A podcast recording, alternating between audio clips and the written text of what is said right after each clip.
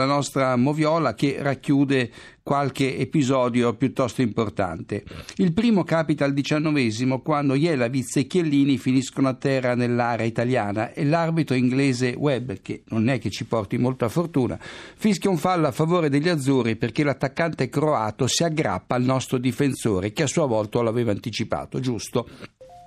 Al 35 il direttore di gara inglese interrompe una pericolosa azione italiana per un presunto fallo di Cassano su Corluca.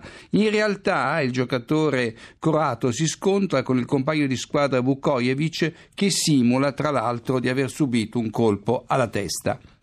Al 39 Italia in vantaggio su punizione concessa per un fallo di Rakitic ai danni di Balotella al limite dell'area. Sulla magica traiettoria di Pirlo c'è una deviazione ininfluente proprio di Rakitic.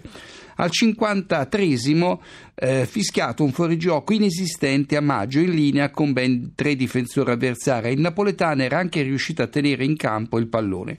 Un minuto dopo l'arbitro ammonisce Tiago Motta per un fallo a gioco fermo su Jelevitz che ci ha messo del suo nel corpo a corpo. Al quarto d'ora Serna in elevazione colpisce con il gomito Tiago Motta alla nuca e lo costringe a lasciare il posto a Montolivo.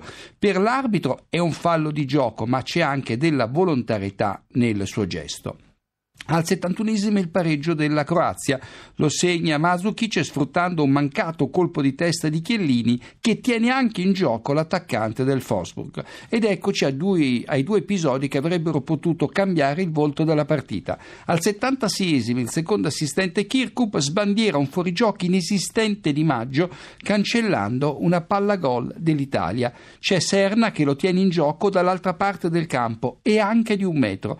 A pochi secondi dalla conclusione, l'ineffabile collaboratore di Webb cosa fa? Ferma di Natale, scattata a centrocampo in linea con l'ultimo difensore croato e di Natale avrebbe avuto solo il portiere da superare.